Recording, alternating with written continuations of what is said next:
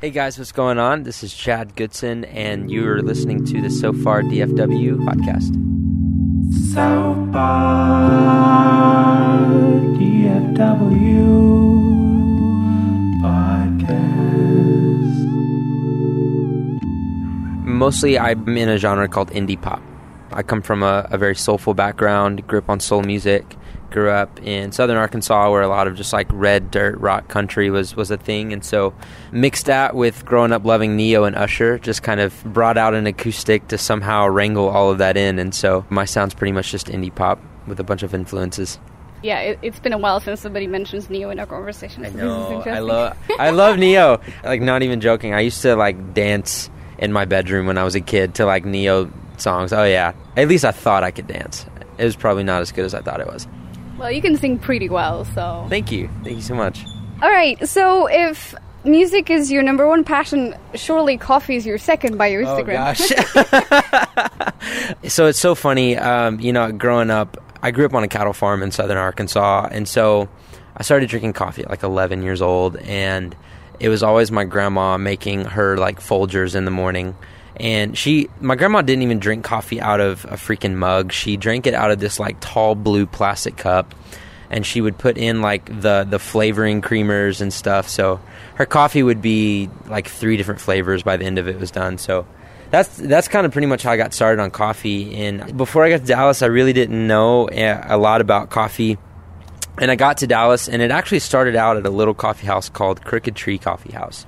I love that place. Yeah, Coffee's um, amazing. It's actually really funny. One of the managers is my roommate now, so Oh, thing, wow. things came full circle.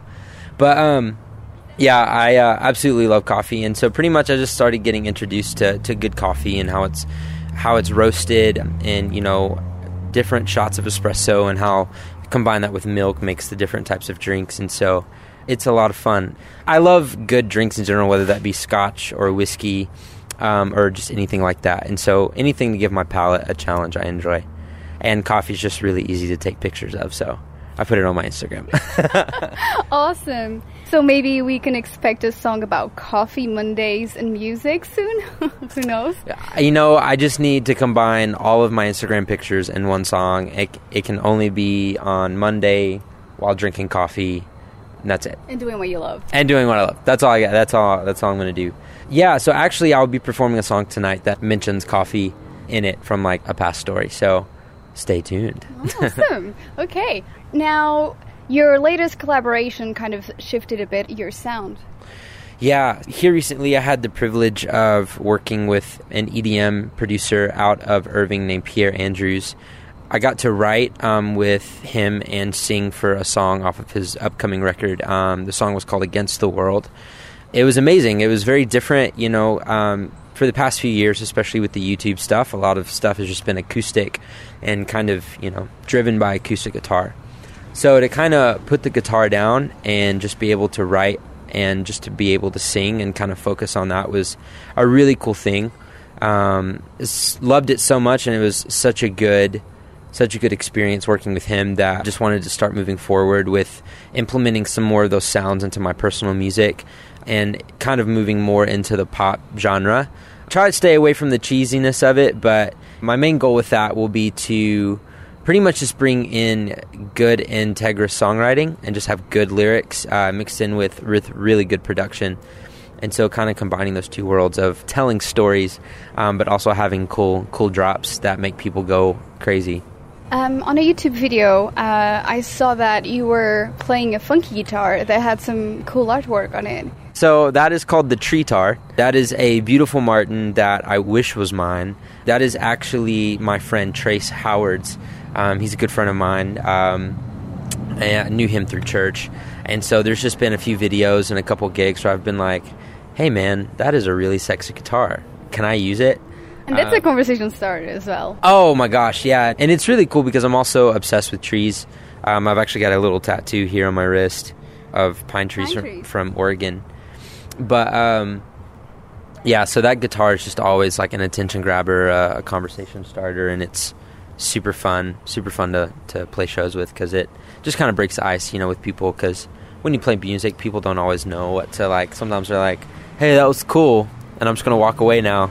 And then sometimes, you know, they're even over abrasive, and you know, it's it's so it's so much fun. I love people, um, so it's actually weird that guitar will actually be a really great mediator for conversation and just for people to like come in and, hey, that's a cool guitar. That's awesome. What's your name? And yeah, it follows from there. Now, a bit of a. This is not really a conversation starter, but it could be.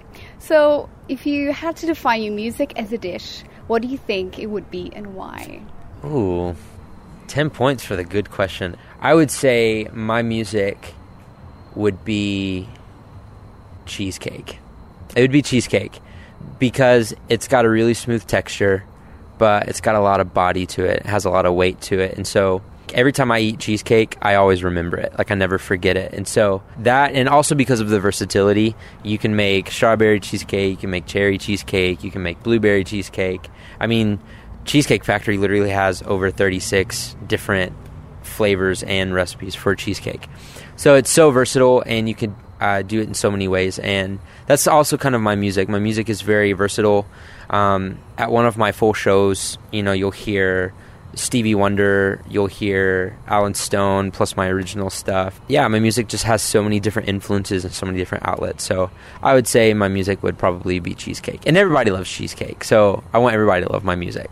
wow, you're the first person that actually has mentioned a dessert. I'm surprised nobody has mentioned that. I can see, I can see the connection there. Yeah. Well done. That's it for me then. Thanks, Chad. yeah, thank you. Thank you. I've been Anna Xavier, and this was South by